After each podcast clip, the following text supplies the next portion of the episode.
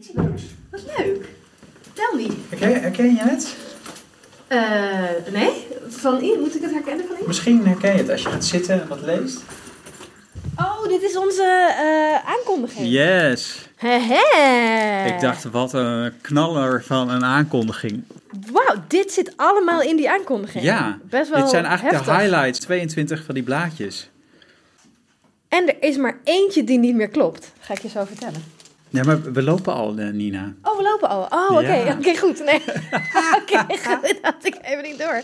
En kan je meteen zeggen welke eruit moet? Ja, wil je misschien... ehm, Zo ik de, ja, even de microfoon een beetje zo... Zet het in mijn hoofd. Zet die microfoon in mijn hoofd. Nou, Hey, Yes. toch? Ja, ik zie meteen van eh, alles klopt hier. Alleen er is één ding gesneuveld, Oh. is er? wat dan? En dat is elke week een nieuw item over de actualiteit. We hebben nu drie try-outs gehad. Ja, En we hebben dit eh, op verschillende manieren uitgeprobeerd. En het is hartstikke vet. En ik kan dat ook. Daarom Ja. hebben we het erin gezet. Ja. Dat ik dus op rijm in spoken word de actualiteit bespreek. Maar het past niet in onze voorstelling. Het past niet meer Nee. in de voorstelling die het is geworden. Of Ah. laten we zeggen die het aan het worden is. Want ik weet ook niet precies. Het is pas over twee weken. is het première? Maar ja, dus we merkten gewoon... oh, dit is voor een volgende of zo. Of dit is voor een ander, andere keer. Maar deze past net niet meer Nee. bij het verhaal. Dus Nou, goed dat mensen dat dan eh, weten. Want het lukt niet altijd, heb ik gemerkt, om, om dat soort aankondigingen ook, ook altijd weer van de websites van de theaters eh, te halen waar je allemaal gaat spelen. Maar ja, wie leest dat nou? Behalve jullie dus, want jullie hebben hier hartstikke leuke bordjes van gemaakt. Nou, ik denk dat sommige mensen Ja? die lezen het Oké, nog wel. Nou ja, misschien komen ze dan voor de actualiteit. Helaas gaan ze die niet Ja, krijgen. en als ze deze podcast hebben geluisterd, dan, eh, dan Weten weten ze het al. Lief luisteraar, we zitten eh, in Theater Bellevue met Nina de la Parra en we gaan met haar praten over Blood Bitches. Haar voorstelling die eh, in première gaat op 22 oktober en hij speelt in Theater Bellevue van eh 20 en 21 oktober is een try-out en daarna in het hele land. Kun je dat zeggen? Ja, zeker. Ja. Dus we hebben inderdaad twee try-outs hier in ons geliefd Bellevue. Dan de première hier. En dan gaan we gewoon echt tot en met eh, eind maart gaan we gewoon eh, 40 keer het land in. Wauw, super. En daar gaan we het nu over hebben. Eh, u luistert naar een aflevering van Voor het Applaus en mijn naam is Tom Helmer. Nina, ehm, we hebben eh, een klein jaar geleden ook gezeten. Voor kerst was dat. Ja, klopt. En ik heb dat gisteravond nog teruggeluisterd. Ik vond het echt weer heerlijk om je aan het woord eh, te horen. Dat was Eh, een heel, heel inspirerend gesprek, weet ik ook nog. Dat was echt fijn. Het ging over mijn boek toen, toch? Ja, dat Ja. ging ook over je, je boek. En ja, misschien als, ik, als we dat spoor nu inslaan, dan is het weer een beetje sidetracken, denk ik. Ja, doe maar dat ding. moeten we niet doen. Maar eh, wel, ik, ik- nou, ik heb hem met plezier geluisterd, dus ik kan het eh, de luisteraar ook aanbevelen. Als, als je meer wil weten over wie Nina de la Parra is en waar ze vandaan komt en wat voor een weg ze heeft afgelegd ongeveer, dan eh, kun je daar, eh, daarin pikken. Eh, van harte aanbevolen. Theater. Theater, theater, theater. Bellevue. Bellevue. Bellevue. Podcast.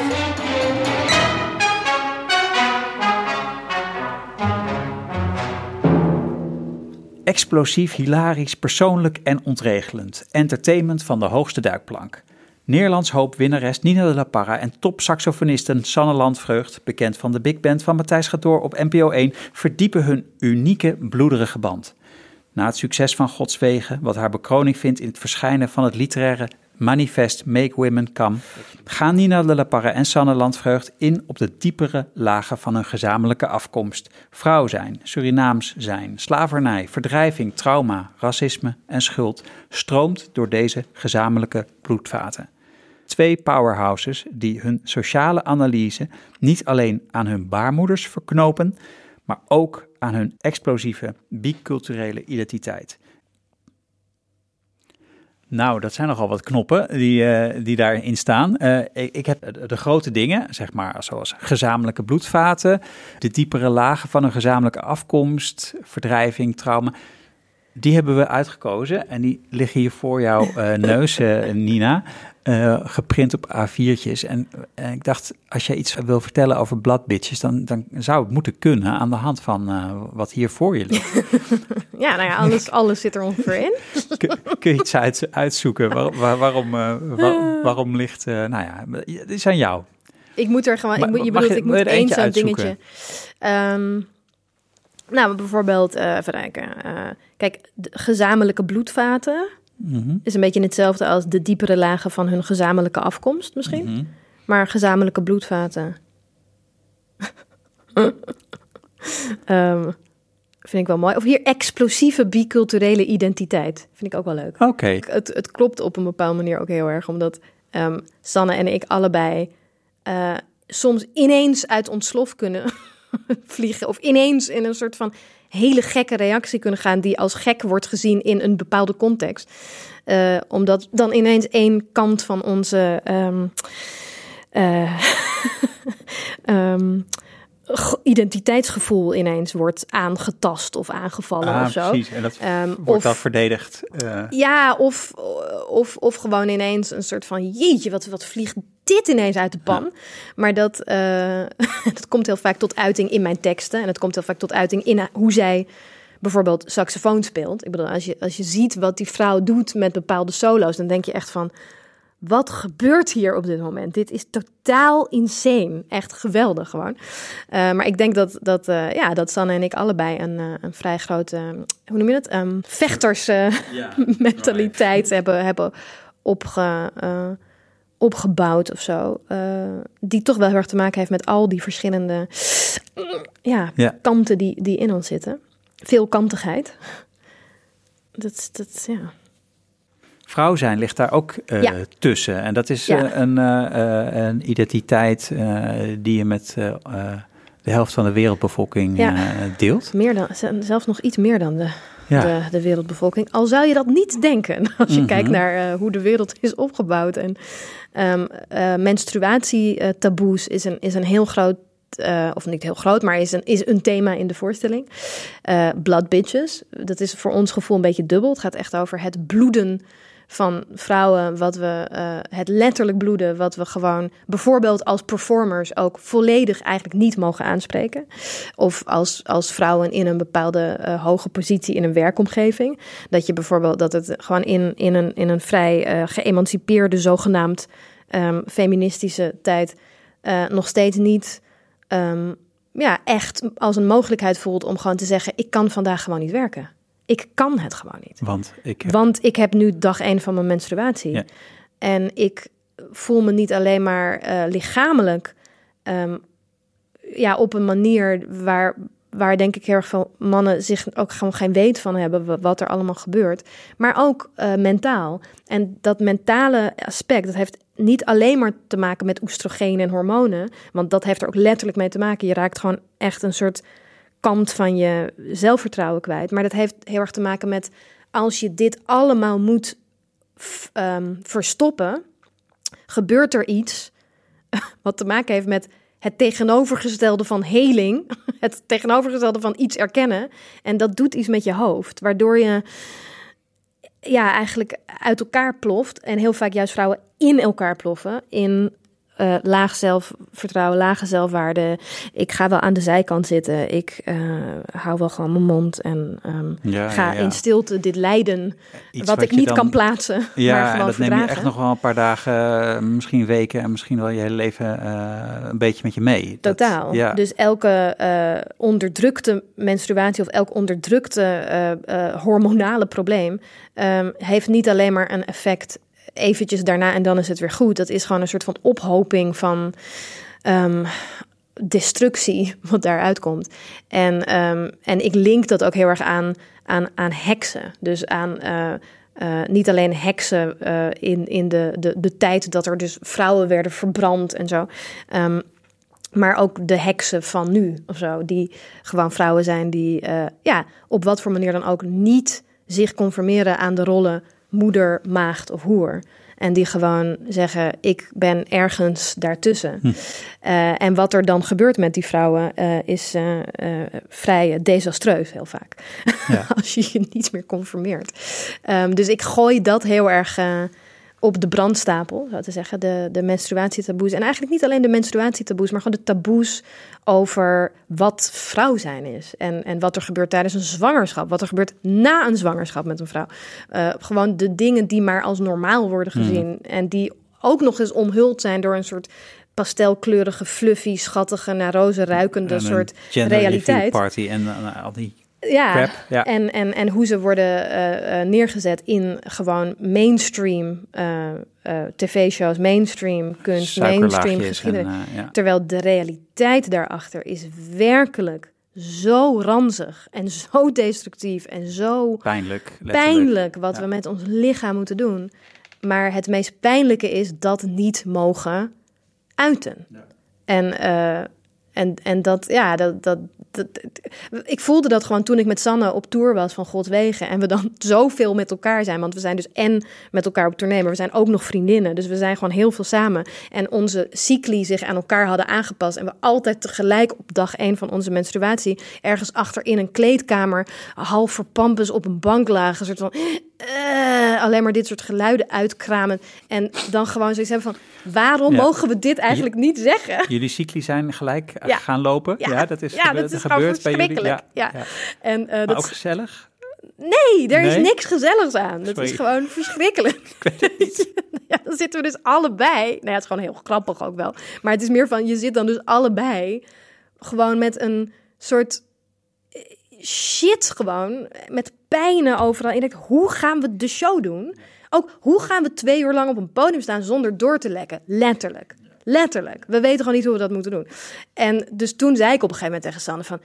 Moeten we dit niet gewoon een keer gaan, wel gaan vertellen? En gewoon een podium opkomen en zeggen... We weten niet hoe we dit moeten doen.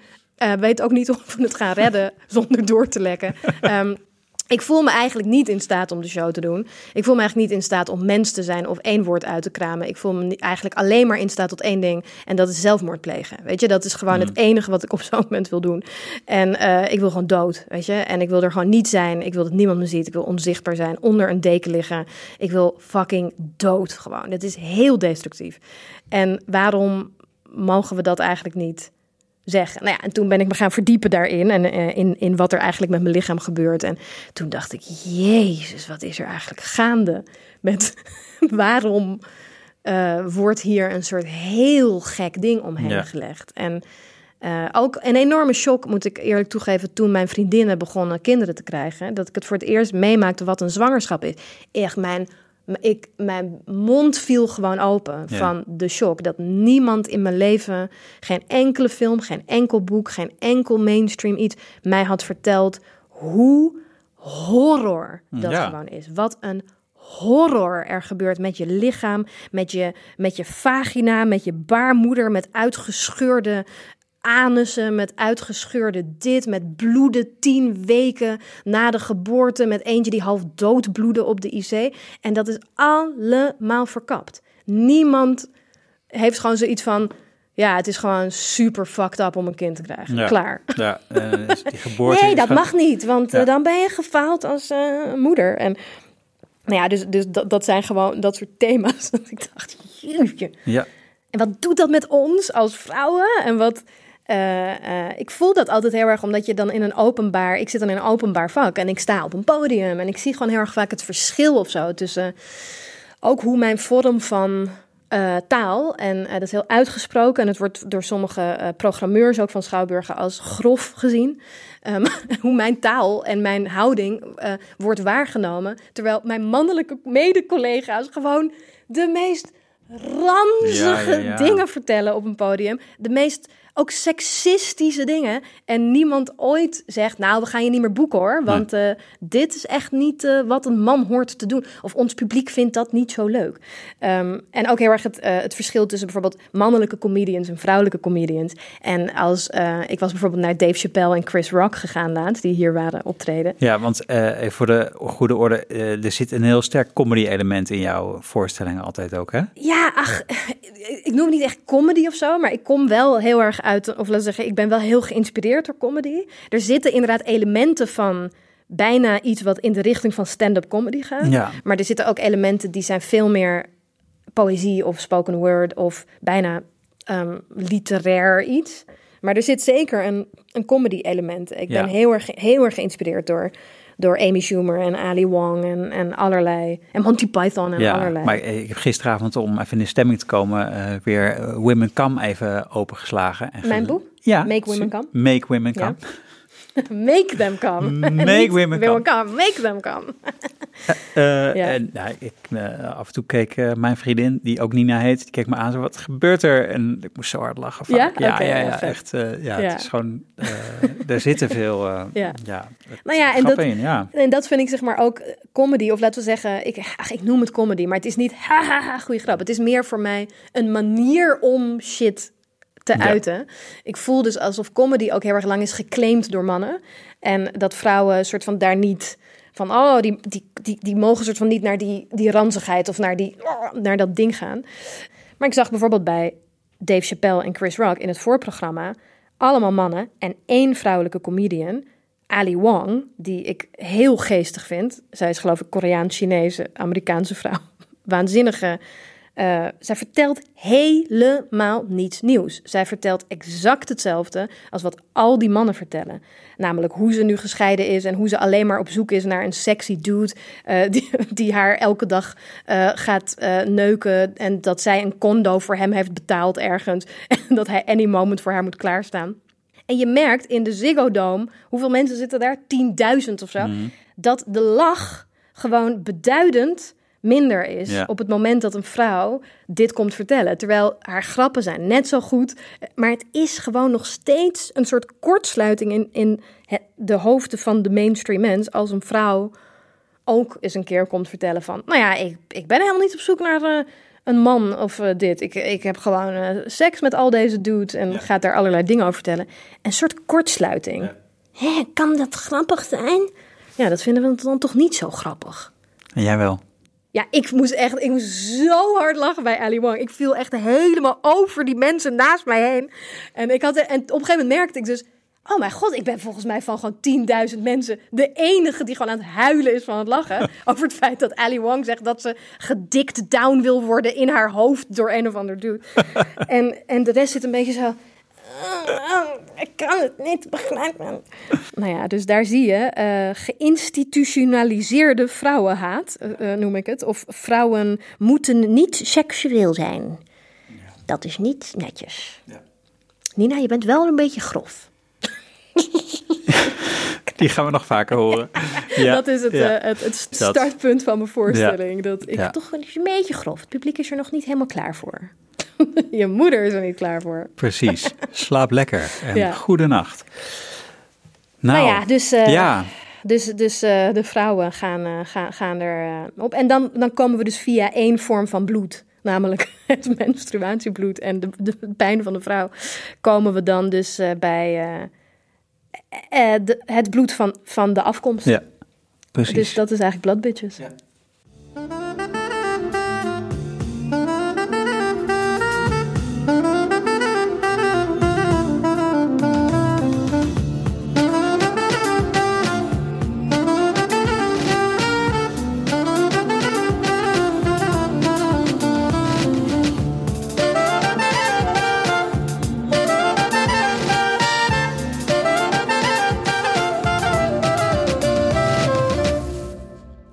Landvreugd is eh top saxofoniste. Echt waanzinnige saxofoniste. Ehm ze zit ook in de, eh, ze zit in de, de big band van de Matthijs gaat door eh, tv-show op NPO 1.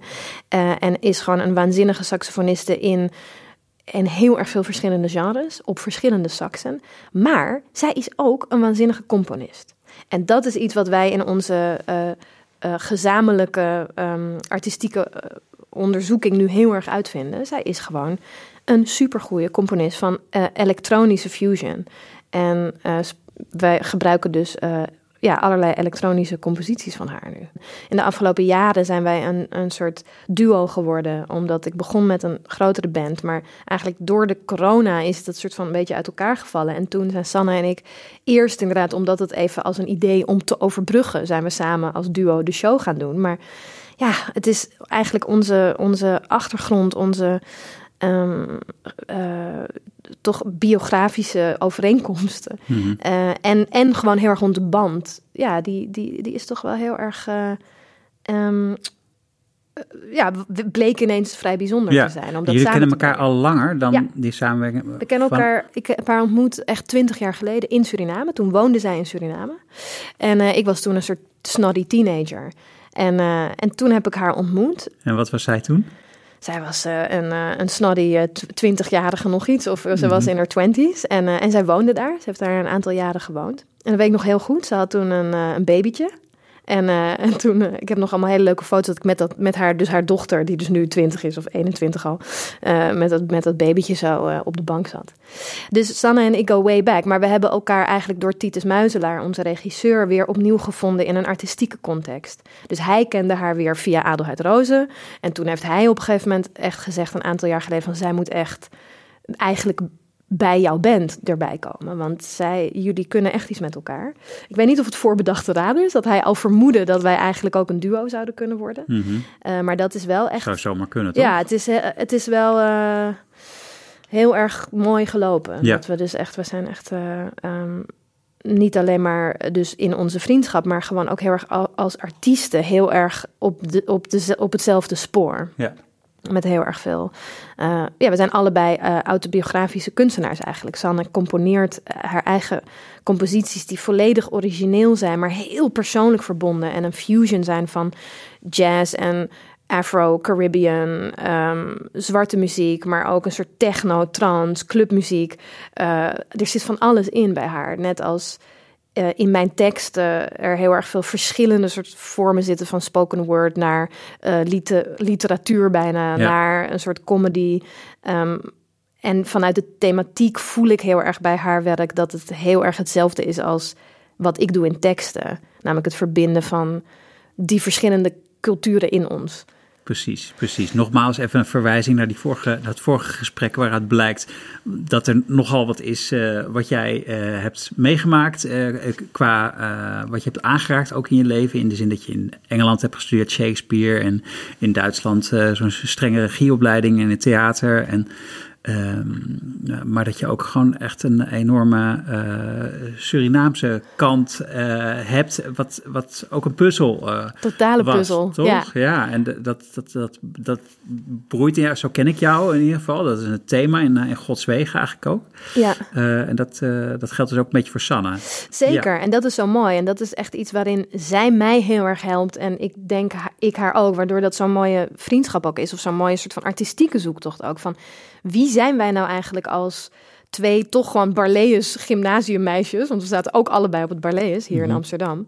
En uh, wie zijn wij dan als meiden die soort van, ja, toch in Nederland zijn opgegroeid, maar wel heel erg met zo'n Surinaamse vader en met zo'n enorme band ook met het land zelf. Want dat is ook bijzonder aan mij en Sanne, dat we allebei echt een band met het land hebben. Ja. Ik ben daar deels opgegroeid, zij heeft daar dus gewoond in haar twenties. En dat, ja, dat, dat trekt, blijft ons steeds zo verschillende kanten Ja, optrekken. precies. Want jij bent, eh, hoe lang heb jij in Suriname gewoond? Ik heb uh, alleen maar een deel van een schooljaar in Suriname gewoond, op mijn achtste. Dus gewoon een, een soort periode van het jaar. Ja.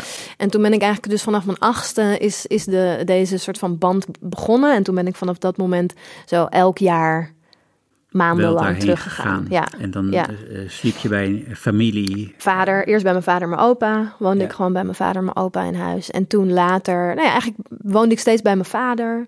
Of ik woonde bij een tante of bij een neef, maar eigenlijk voornamelijk bij mijn vader. En sinds een paar jaar eigenlijk pas eh, eh, ben ik dan meer zelfstandig. Dat ik gewoon Ja. eigenlijk als ik daar naartoe ga, gewoon daar ga wonen in een appartement. Ja. Ja. En afgelopen zomer ging je daar met je hele team heen. Yes. Dat was dus Sanne en Het je was- regisseur ja. Titus. Titus Muizelaar, onze regisseur. En ehm, ja, wij waren er met z'n drieën heel lang.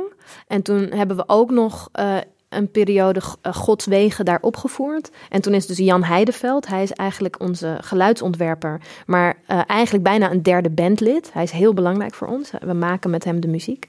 Uh, Jan Heideveld is gekomen om dus het geluid van Blood Bitches te doen. Of um, Gods Wegen, ik haal het allemaal door elkaar. We, hebben, we hebben Gods Wegen daar gespeeld.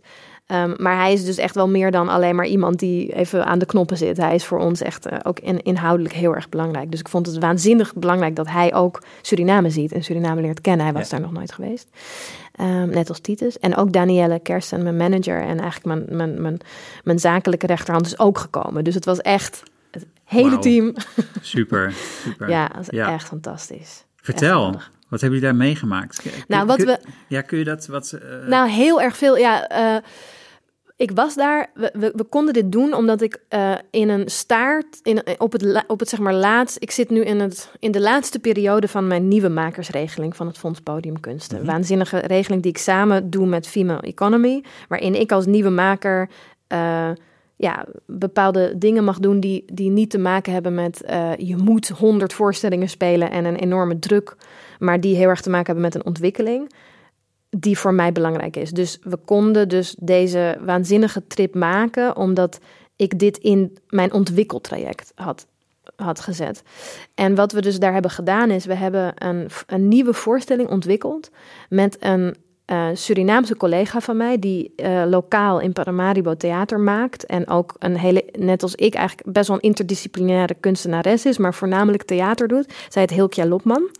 En um, ik had Hilkja uh, ooit ontmoet, ook alweer vijf jaar geleden, toen ik zag dat zij een eigen one-woman show had uitgevoerd. En toen dacht ik echt van, wauw, met deze persoon moet ik een keer een samenwerking ja, aangaan. Waarom? Ja, omdat ze zo onwaarschijnlijk, ten eerste gewoon heel geestig is, heel intelligent en een waanzinnige performer. Maar ik zag dat zij um, uh, echt het, het, buikgevoel, een onderbuikgevoel aanspreekt in een Creool-Surinaamse community. Uh, waar ik gewoon echt van, ja, ik viel gewoon echt van mijn stoel van, van het lachen, maar ook was enorm onder de indruk hoe zij dus door comedy uh, eigenlijk hele pijnlijke thema's zoals racisme binnen de Surinaamse samenleving, dubbele seksuele moraal, allerlei thema's eigenlijk aansprak, armoede, verval, gewoon alles wat speelt, maar op zo'n waanzinnig krachtige en, geestige manier. Dus ik dacht, ik moet iets met haar. Dat werd uh, versterkt door uh, een, een, Surinaamse producent, die heet Anne Hermelijn, die ook nog had gezegd, ga nou een keer met haar praten.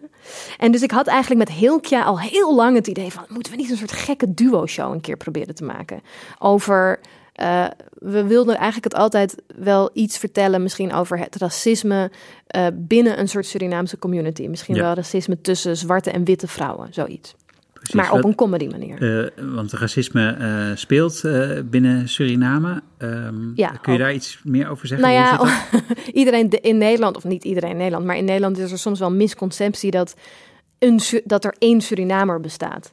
Um, maar dat is niet zo, want, want, Suriname is de meest multiculturele samenleving van de hele wereld hè, in percentages. En dat, dat is omdat er iedereen is daar met de haren bijgesleept. Er is gewoon een enorme uh, community die is uh, eigenlijk oorspronkelijk zijn dat tot slaafgemaakte Afrikanen. Dan heb je een enorme community dat zijn Hindoestanen, die zijn oorspronkelijk uit India gekomen als uh, ook, die moesten ook een soort van op de plantages werken na de afschaffing van de slavernij voor 0,0001 cent per week of zo. Mm -hmm. um, dat zijn twee hele grote bevolkingsgroepen die heel vaak een enorme clash met elkaar hebben ja. ook. Um, en dan heb je nog de inheemse mensen, dus de eigenlijk echte, enige echte oorspronkelijke ja, bewoners ja. van dit land. Uh, dan heb je heel veel dat, Chinezen. Die worden de Marons. Uh, nee, de inheemse, wat je vroeger noemde de Indianen.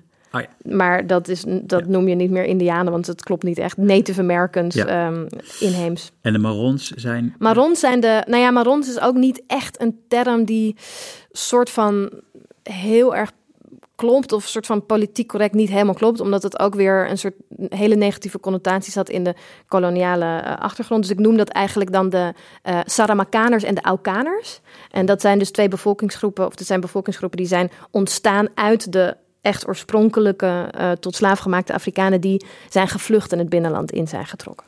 En, uh, en dan heb je dus een, alle mixen daarvan.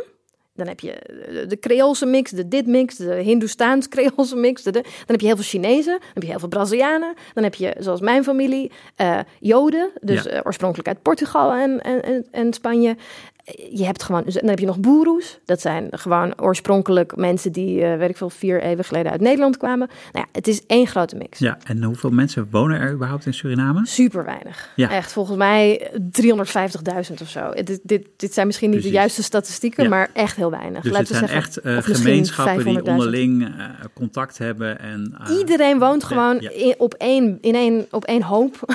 en er is een soort, kijk, ik noem het wel racisme, maar het is niet gewelddadig. Het is, het is een soort van, laten we zo zeggen, een, een vorm van racisme die ik op een bepaalde manier opluchtend vind. Het is namelijk niet zoals in Nederland dat we allemaal doen alsof we geen racisten zijn, maar het allemaal enorm onderliggend wel speelt. In Suriname zit gewoon iedereen elkaar, elke andere bevolkingsgroep, constant af te maken in woorden. Van dan zijn het weer de kaulo dit, dan zijn het weer de kaulo dat, dan zijn het weer de koelies, dan zijn het weer de. Dit zijn allemaal, weet je wel, Ja. eh, eh, termen die je niet per se in de mond moet nemen. Maar dit is dus wel wat je gewoon de hele tijd ziet. Dan zijn het weer de Joden, dan zijn, hebben die het weer gedaan. Dus die bevolkingsgroepen. Je zegt in Suriname nooit: ik ben Surinamer. Je zegt altijd: ik ben ehm Hindoestaans of Ja. ik ben. En hoe zit dat met jou en Sanne? Wa- Waar stammen jullie vaders vanaf? Precies. Sanne's vader eh, stamt af van tot slaafgemaakte Afrikanen. Dan weet je dus niet uit welk Afrikaans land ze komen. Dat is dus ook zo heel pijnlijk aan die hele zaak. Ze kwamen waarschijnlijk uit Angola of Congo, dat weet je niet. Ehm, maar ze stammen dus af inderdaad van ja, tot slaafgemaakte Afrikanen die in eh, bepaalde plantages in Suriname moesten werken. En mijn voorvaderen waren Portugese Joden die door de Spaanse Inquisitie werden vervolgd. Dus dit is nog voor de transatlantische slavernij. Echt heel lang geleden. En die zijn uiteindelijk gevlucht omdat ze niet Joods mochten zijn. En zelf natuurlijk vervolgd, ook op hele gewelddadige wijze. En zijn toen eerst naar Brazilië gegaan. Dat was geloof ik ook Nederlands-Brazilië toen of zo. En toen zijn ze uiteindelijk in Suriname terechtgekomen. Waar ze aan de verkeerde kant van het verhaal, zo te zeggen, zijn gaan staan. Namelijk, ze zijn toen de plantages gaan leiden. Dus mijn voorvaderen hadden de zweep op. En Sanne's voorvaderen waren degene die tot slaaf zijn gemaakt. Dus dat is eh, ook een, een, een onderzoek in, Precies. in onze vriendschap. Ja, ja, ja, ik kwam je naam nog tegen in eh Wij Slaven van Suriname. I know, de Ja. Para die staan er ook in als berucht eh, gewelddadige en eh, gruwelijke eh, plantagehouders.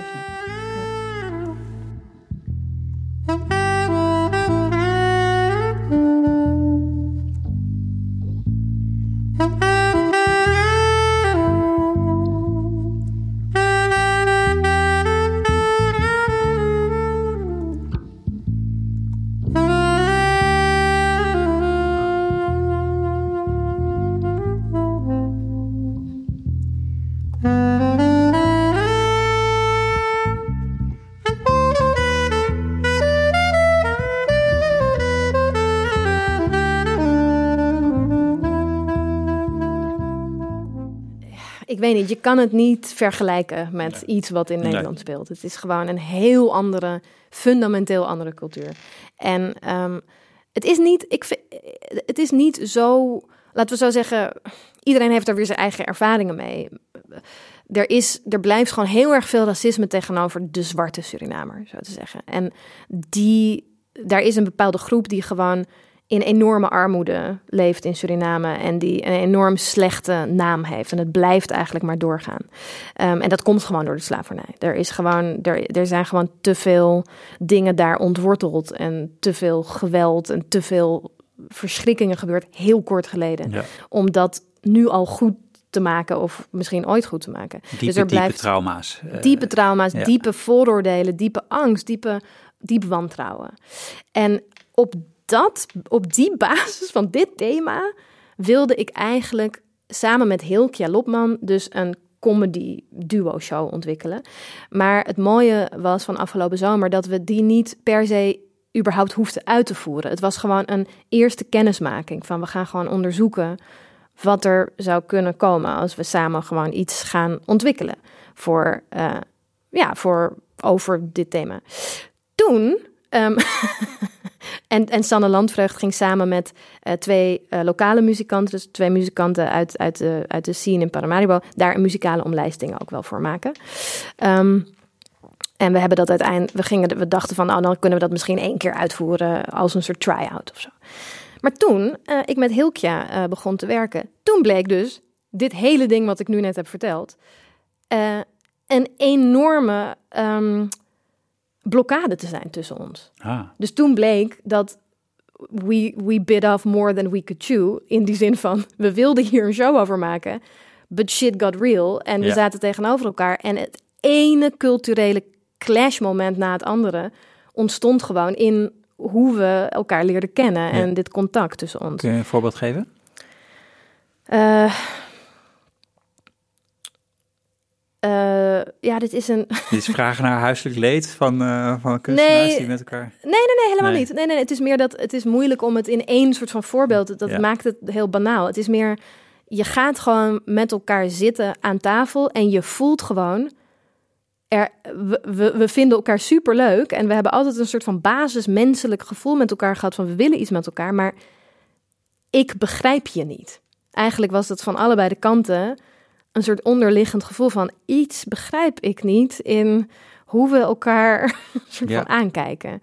En zij begreep bijvoorbeeld totaal niet ehm, waarom ik haar zoveel vragen stelde over haar leven. Of waarom ik niet kwam met een heel voorbereid script of een voorbereid idee voor dit project. Ehm, ze begreep niet heel veel dingen niet aan me. Gewoon eigenlijk eh, mijn hele levenshouding eigenlijk. Gewoon. Ja. Ehm, en mijn manier van praten, die zij heel Europees eh, ziet. En eigenlijk een beetje, ja, er, ik, ja, en, en ik voelde vanuit mijn kant een soort van, ja, ik weet niet, een soort van. ehm, het is onderliggend, weet je, je, je, je voelt gewoon onderliggend van, ah, Ja. ik weet niet precies hoe we tot elkaar gaan komen. Precies. En het eh, ging Ehm, dus voor. het had niet zozeer met. had waarschijnlijk ook met persoonlijkheid te maken. Kun je hebben. Maar Ja, het klinkt alsof het meer was. Nee, het, wa- inderdaad. Want onze persoonlijkheden zijn juist heel erg, eh bij wijze van spreken, wel op één lijn of zo. Van, we, we zijn allebei kunstenaars die daar helemaal vol overgave voor willen gaan. We zijn allebei vrij uitdagend. Allebei vrij, nou ja, dat kan natuurlijk ook wel een beetje clashen. Maar we zijn allebei vrij ja, sterke, zeg maar, kunstenaars. Maar dat zijn Sanne en ik ook. En dat is juist iets wat heel erg mooi samen kan komen. Er was een enorme, eh, laten we zeggen, bereidwilligheid om, om samen te werken. Alleen, er zijn enorme culturele verschillen. Waar, waar ik ook van, eigenlijk van mijn stoel viel van schok. Omdat ik dacht dat ik de Surinaamse cultuur redelijk goed kende. Met het feit dat ik daar gewoon al sinds mijn jeugd kom. Daar ja, half heb gewoond, daar zo vaak kom. Zoveel Surinaamse vrienden heb. ehm, maar ik, ik, ik, ik, ik weet gewoon niet wat er aan de hand is. En het mooie is dat we, omdat we er zo lang waren en omdat er geen druk was om tot iets te komen of zo, ehm, hebben we het op een gegeven moment gewoon opengelegd. En zijn we gewoon op een gegeven moment eh, huilend tegenover elkaar gaan zitten. Van, ik weet niet meer of zij het was of ik het was, maar een van ons heeft het op een gegeven moment opengebroken van, wat is hier nou gaande? Ik begrijp iets niet. En dat is een heel eng moment om dat eh, aan te spreken. Eh, gelukkig was Titus Muizelaar daar dus ook bij. En die heeft eigenlijk dat heel erg goed gemodereerd, zou ik zeggen, of gefaciliteerd. En heeft die gesprekken toen, is heeft gewoon een soort iPhone op audio eronder geschoven. Van ik ga nu dit gesprek opnemen.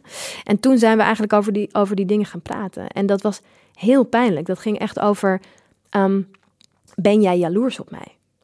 Eh, vertrouw jij mij? Ehm, vertrouw jij eigenlijk witte mensen? Ehm, wat is je gevoel eh, wat wij hier komen doen? nou, en toen kwamen er hele, hele pijnlijke dingen uit. die eigenlijk zo bijzonder zijn dat iemand dat ehm, zo vol vertrouwen en zo eerlijk vertelt. Want dit is precies dat ding wat je dus aan de onderkant voelt. Ja. Ehm, en wat heel vaak gebeurt als Nederlanders naar Suriname komen om projecten te doen. Niet alleen in theater, maar überhaupt gewoon. Ja. Er is een soort onderliggend ding. En er zijn enorme blinde vlekken als Europeaan. Die je gewoon. Of laten we zeggen, ik noem mezelf dan Europeaan omdat ik dan in Europa, in Noordwest-Europa, een soort van ben geconditioneerd in mijn gedachtegang. Ehm, er zijn waanzinnige blinde vlekken die je misschien niet, niet doorhebt. En dat, dat, dat gaat allemaal terug naar de slavernij. En dat gaat allemaal terug naar, niet alleen slavernij, maar dat gaat gewoon terug naar het kolonialisme. De manier waarop Nederland Suriname heeft achtergelaten. Eerst wat ze hebben aangericht. En, en toen voornamelijk hoe je het hebt achtergelaten. Hoe, er, hoe je het gewoon in een soort shit hebt achtergelaten. En van de rijkdom bent gaan leven. En eh, in welke periode hebben we dat achtergelaten? Nou Is dat ja, in de jaren zeventig of eh, zie je dat later? Nou ja, nou ja, inderdaad. Kijk, Suriname is dan onafhankelijk geworden in 1975. Dat is het moment dat, dat Nederland zei... Oké, joepie, doei. doei, Ja. jullie zoeken het lekker uit. Ehm, maar het is natuurlijk eigenlijk daarvoor al in de steek gelaten Ja. of zo. Ehm, Ja, het is, eh, het is gewoon heel... eh, verschrikkelijk heel eh, traumatisch. Eh, Ja, maar het is dus nog steeds verschrikkelijk. Ja. En dat is, dus, dat is dus eigenlijk het ding waar we op stoten. Van, het is niet verschrikkelijk geweest. Het is gewoon een land waar mensen niet rond kunnen komen. Het is een land waar mensen geen brood kunnen kopen. Het is een land waar mensen niet kunnen tanken. Het is een land waar, waar, waar niets zomaar even geregeld kan worden. Ehm, eh, waar mensen hun visum niet krijgen en op het moment dat je één iemand kent, ineens het visum toch er is. Dat soort dingen. Het Ja. is corrupt. Het is, er li- liggen heel erg veel problemen die, waar, waar de Surinamer dagelijks op stoot. En, en Hilkja heeft dat haarfijn eh eigenlijk voor me neergelegd. En, heeft, en, en is ook intelligent, ge- is een super intelligente vrouw en kan dat heel erg goed uitleggen en heel erg goed eh, vertellen. Zo van de ontwikkeling die ons al eeuwenlang is ontnomen, wordt ons nog steeds elke dag ontnomen. Ja. En er komen geen excuses en er komen geen herstel iets. Er komt geen enkel soort ding waarin ik mij op dezelfde manier kan ontwikkelen. Bijvoorbeeld als kunstenaar. Zij kan geen subsidie aanvragen. Eh, dus dan is het toch weer afhankelijk van ons. Wij komen daar met inderdaad een subsidie van het Fonds Podiumkunst. En dat is al meteen ingewikkeld in, in de gelijkwaardigheid. Ehm, plus dat er. ehm, ja, dat je dan toch met je Nederlandse team komt. Dus natuurlijk er een soort overgewicht is in. eh, of hoe noem je dat? Overwicht is in van wij gaan het op onze manier doen. Ja. Ehm, dus een gelijkwaardige samenwerking, hoe doe je dat? Als het al financieel eh, zo is dat jij komt met je subsidie en jij hebt soort van dat bepaald, daar, daar zit al iets heel ingewikkelds in. Ehm, in Suriname kan je niet rondkomen van het zijn van een theatermaker. Het is natuurlijk in Nederland ook moeilijk, maar er zijn mogelijkheden. Er, is, eh, er zijn contracten. Ja. Er is, eh, hoe noem je het, eh, conform. CAO-betalingen. En er zijn mensen die er best een goede boterham in verdienen. Er zijn best, Precies. gelukkig best wel veel. Precies, Ja. heel veel. Ja. En ik merk dat ook nu, dat, dat als ik dan met Blood Bitches... We gaan nu op een tournee van ongeveer 50 voorstellingen. Dit is ondenkbaar in Suriname. Echt totaal ondenkbaar. Ehm, dus die, dat, was, dat was zo bijzonder of zo... om eigenlijk op elk vlak, laten we zeggen met Hilkja... eh, dat gesprek gewoon aan te gaan. En dat, dat ging niet makkelijk. Dat is geen intellectueel gesprek aan tafel in je hoofd. Dat is huilen op de grond en schreeuwen. Dat is, en dat is soms ook drie dagen lang even elkaar niet zien... omdat ik moest bijkomen in een hangmat liggend van hoe pijnlijk dit gewoon Mhm. is. En ook dat zij zelf ook zegt van... Ze is trouwens op dit moment bij mij. Dus, Oh, ze ja. is in Amsterdam. Ja, ze is in Oh. Amsterdam, ja. Ze heeft as we speak een, een gesprek eh, met weer iemand... omdat we dus aan het proberen zijn dit project wat we hebben Ja, opgezet... ja. verder te ontwikkelen. Wat gek. Eh, maar dus, eh, ik had gisteren nog een inter- heel interessant gesprek met haar hierover. Dat ze zegt van ja, ik wil dit ook niet. Ja. Weet je wel, dat ze zegt van het is inderdaad trend intergenerational trauma. Het is een soort van, ze zegt ik wil ook niet in wantrouwen leven als ik tegenover een wit persoon sta of weet je wel in een Nederlandse omgeving zit, maar het zit er. Ja, ja. Dus dat is, dat is bigger than her of zo. Ik snap het. Eh, ik zou heel graag Hilkja ook eh, wat vragen eh, stellen hierover. Maar als dat project waar zij nu over aan het praten is met een andere producent. hoop Nee, ik, met een of, subsidie, iemand die de subsidie voor oh ons ja, aan het schrijven oh is. Ja. Als, dat, als dat dus allemaal doorgaat, dan Ja. ze misschien hier spelen en kunnen we dat gesprek Ja, dat zou, dat zou echt te gek zijn. Nou ja, dus, dit, dus dit hebben we dus, dus gedaan in Suriname. We hebben dit, en toen zijn we die, die gesprekken zijn we toen als, als startpunt gaan nemen voor dus Ja. een uitvoering. Ja. Jeetje, fascinerend. Ja. Ik, eh, eh, eh, wij kregen afgelopen, aan het einde van het vorig seizoen, vo- voordat we met zomervakantie gingen, kregen we ehm, eh, Wij Slaven van Suriname mee, van Anton de Kom, van onze nieuwe directeur, Yves Hopkins. En dat hebben we gelezen. En dat was echt indrukwekkend. Echt indrukwekkend over eh, ja, de slavernij, eh, al die eeuwen, dat de Nederlanders daar eh, die plantages hebben gehouden en hoe gewelddadig dat eraan toe ging. Ook veel gewelddadiger dan in Frans-Guyana en Ja. in Brits-Guyana, Ja. de twee buurlanden van Suriname. En veel gewelddadiger dan ergens anders in de Caribië. Het was echt van een, dreig, een bekend, berucht dreigement. Als je ergens anders zat, van Ja, als je niet hard genoeg werkt, sturen we je naar Suriname. Precies. And you're going Naar to de- die Naar de there. Nederlanders, ja. Mensen En- wisten gewoon. En eh, ondertussen eh, werd dat allemaal eh verexcuseerd met, ja, de blanken zijn superieur, superieur ras, want we stammen af van de, van de oude Grieken met al hun cultuur en wat dan ook. Maar ze hebben echt geen fluit, hebben ze daar op cultureel gebied of wat voor een gebied dan ook, wat je nodig hebt voor een lekkere samenleving, hebben ze daar gebouwd. Ja, Er is één keer een bioscoop geweest, die is tien jaar open geweest, in de jaren dertig ergens. Nou ja, ehm, het, is een, het, het gaat gewoon over geld. Het ging nooit over cultuur. Het ging gewoon over, oh, de Brazilianen of de Portugezen hadden gewoon een waanzinnige systeem met transatlantische slavernij. En toen zijn er uh, commissies, ik las daar laatst nog een heel waanzinnige tekst over. Er was er ook een commissie, een ethische commissie, die toen heeft bepaald, gaan wij meedoen met deze transatlantische slavernij? Dus er waren wel mensen die zoiets hadden van, is het eigenlijk wel ethisch te verantwoorden? En toen hebben ze gewoon de verantwoording bedacht aan een tafel. Namelijk, uh, deze mensen zijn sowieso geen mensen. En ze geloven niet in, in, in, in, in de christelijke God. En, uh, en ze hebben geen cultuur, zogenaamd. Um, want ze hebben heel weinig meubels in hun hut in Afrika. Dat soort, dat soort waanzinnige. Maar ja, het gaat gewoon alleen maar over één ding. En het gaat over geld. En daar gaat het nog steeds over. In elke samenwerking die gaat tussen Nederland en Suriname. Het gaat over de ongelijkheid van ontwikkeling. En het heeft met één ding te maken, en dat is geld.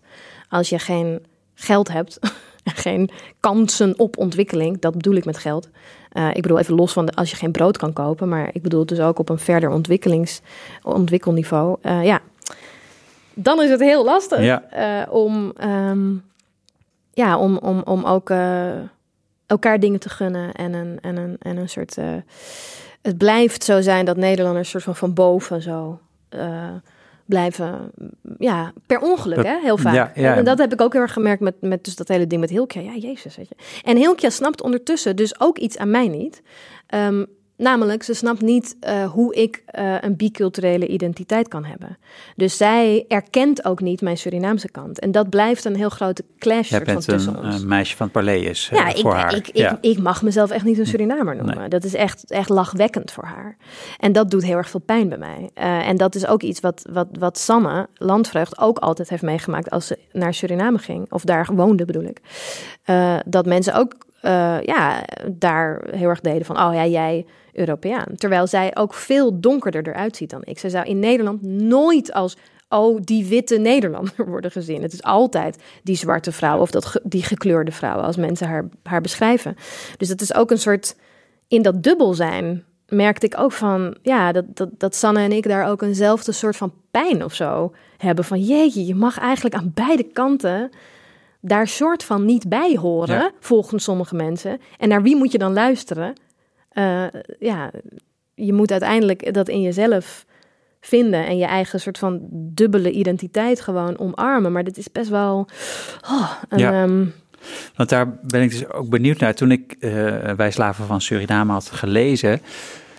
En we dus nog meer realiseerden waarom die mooie uh, binnensteden van uh, Amersfoort, Apeldoorn, Zwolle, uh, Leiden, Alkmaar, waarom dat er allemaal zo piekfijn en schoon ja. uitziet. Dat ja. komt dus allemaal uit de ja. 17e en de 18e eeuw. Um, dus dank je wel. Um, maar wat, hoe, hoe kan ik daarmee mee verder, zeg maar? Hoe, kun, hoe, kun je hoe kan ik daar een soort van uh, mee in het reinen komen. Want het is niet een fijn onderwerp om eventjes thuis uh, bij het koken aan te snijden. Je Met je vrienden praat je daar niet makkelijk over. Je kan en, er niet mee aan En, en wat zou het doel moeten zijn? Maar, en dat geldt voor mij als, als, als witte, traumaloze man. Um, jij hebt er iets meer skin in the game daar. Um, Pijn, pijn. Ja. Nee, je moet pijn. Het is, het is volledig loskomen van het idee dat jij jou hiervan gaat reinigen. Mm -hmm. Wij gaan onszelf hier niet van reinigen. Dat is juist dat inzien. Um, er zit een bepaalde um, houding in. Oh, hoe kan ik me hiervan ontdoen? Die uh, ook weer heel westers is, weet je wel van. Want het is eigenlijk. Um, het gaat niet over um, dat wij ons ervan gaan reinigen. Dat gaat niet gebeuren. Het gaat er juist om dat je juist in de shit gaat zitten. En daarmee bedoel ik naar de pijn toe. Want op het moment dat ik tegenover Hilkja zit en we zijn gewoon aan het ontbijten en we hebben het hierover, um, lopen de tranen over mijn wangen. Het gaat niet zonder pijn. Dus je gaat het niet kunnen doen zonder dat je je diep ongemakkelijk en um, ja, ik heb het niet over schuldig of met schaamte of zo voelt, maar gewoon de pijn. Ja. Het is verdriet. Het is intens verdriet aan beide kanten. Van hoe verdrietig dat we tegenover elkaar zitten. Het is 2022. We zijn twee mensen die. We hebben in ons leven elkaar niks aangedaan. En toch zitten we hier en, en we kunnen. We zitten allebei vast in iets. En dat, dat inzien, dat dat gewoon heel erg verdrietig is en heel erg pijnlijk is.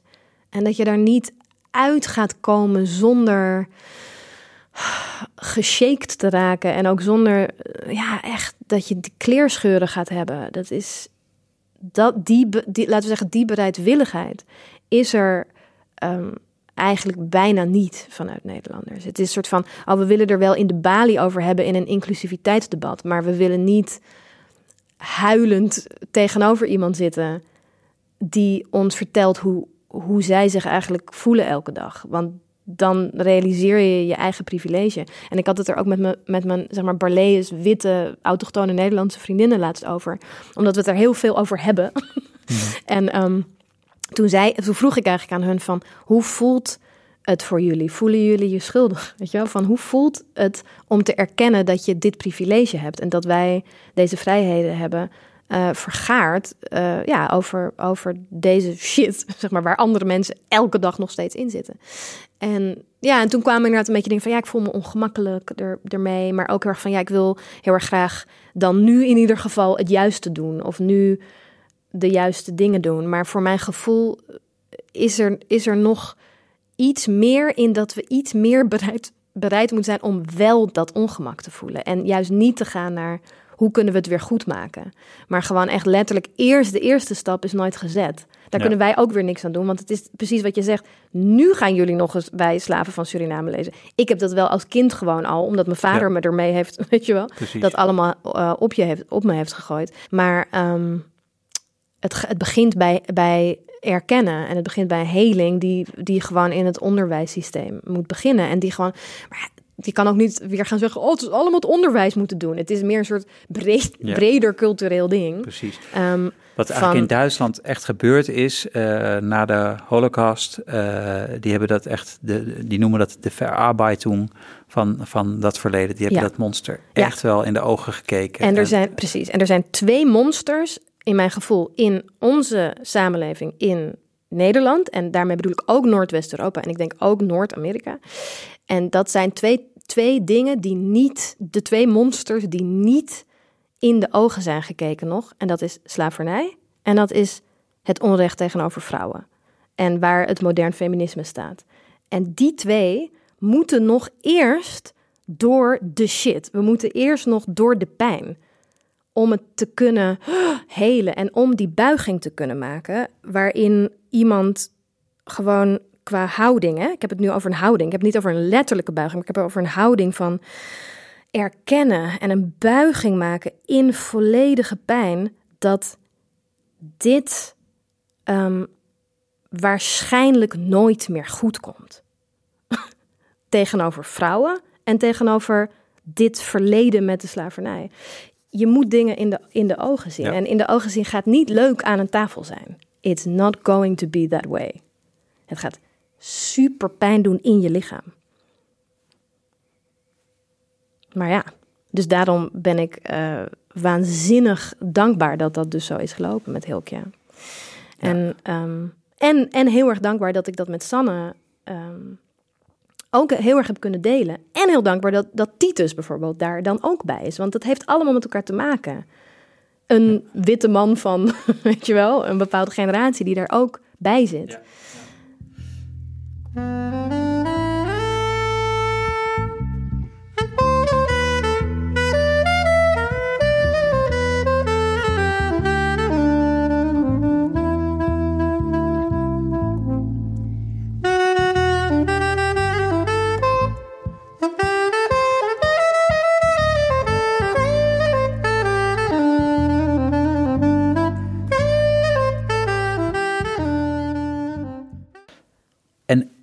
Is er nog een voorstelling gekomen?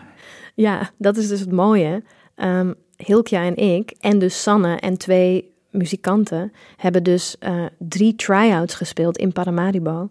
Um, waarin we dus eigenlijk dit gesprek um, gewoon zijn gaan voeren. Dus het is een soort gekke versie van een volledig authentiek gesprek. Wat we gewoon woord voor woord hebben uitgeschreven alles wat we daar zeggen, hebben we echt tegen elkaar gezegd. Maar dat hebben we eh, samen gekneed natuurlijk door ja. Titus. Hebben we gewoon ja, verteld. Ehm, en we zijn, Hilkja en ik, doordat we aan, ja, toch zijn gebleven bij elkaar. Ja. En niet, niemand is uit het project gestapt. eh, zijn we toch tot een hele hete intimiteit gekomen. En echt tot een vriendschap. Je ziet twee vriendinnen nu ineens dit gesprek voeren met Ja. elkaar. En eh vertelde je het zeg maar in de directe reden? Hebben jullie een toneelstukje van gemaakt? Of deden jullie een verslag van... Nee, nee, direct. Gewoon het gesprek. Die- Dat eigenlijk het al begint met Ja. Hilkja die zegt... ja, ik ga niet optreden. Ik ga het gewoon niet doen. Zo begint het al. En, eh, en het is gewoon een heel directe manier van eh, dit met elkaar. Maar, ge- maar wel ge- op een soort gekke manier. Van we keken elkaar bijvoorbeeld niet aan. We keken het publiek in. Kleine dingen waardoor het net een soort... hè, waar zit ik naar te kijken? Maar je voelt, ja, die, die, die houdingen zijn volledig authentiek. Ja. Ehm, dus we zijn in een hele mooie vriendschap. Dus ze is ook nu bij mij, gewoon een paar dagen eh, in Amsterdam. En, en we zijn gewoon, ik ben haar gewoon mijn leven aan het laten zien. Oh, En, eh, en we hopen dus heel erg om, ja, om daar echt dat, dat volgend jaar of, of where, where, whenever, maar om dat in de toekomst te kunnen uitvouwen. Want er is een hele mooie eerste stap gezet waarin je tegenover elkaar zit en nog steeds tegen elkaar zegt. Ik begrijp jou niet. En je blijft daar zitten en je zoekt niet naar de oplossing. Maar je zit daar in volledige erkenning van het feit dat je elkaar niet begrijpt. En dat is liefde, dat is intimiteit eigenlijk. Ja, ja, ja, ja. Maar dit is toch een voorstelling die gaan we toch zien een keer in Amsterdam? Ik hoop het. Neem ik ja. aan. Ik hoop het. Ik bedoel, Ja. eh, we, we, we zijn er hard mee bezig met, Ja, met ja, mijn nieuwe precies. stichting. Ik heb ook een, Oh. een hele fijne nieuwe stichting. Oh, Eh, dus, eh, en daarin in dat bestuur zitten ook Ellen Jonameel en Nora Liebeyer en Saskia Darou. Waanzinnige vrouwen die heel erg op één lijn zitten. Dus we, ja, we proberen gewoon dat, dat project eh, klaar te spelen. Maar Ja. daarvoor moeten we wel en het in Suriname uitvoeren en in Nederland. En dat is ook weer de vraag van Ja. ja, hoe zit dat met de- ook weer de bereidwilligheid van wie gaat dat betalen? Ja. En weet je, dus dan zit je ook weer eigenlijk in hetzelfde debat. Ja, nou, ik heb het gevoel dat we die voorstelling gaan, gaan zien en dat Ja. jij ons ook gaat helpen, onder andere jij, eh, om die monsters eh, in de bek te kijken. Daar wil ik je eh, nu alvast voor bedanken en ik hoop dat ik ook een keer zo'n intieme vriend aan overhoud. Wie weet. Ja, dat gun ik iedereen.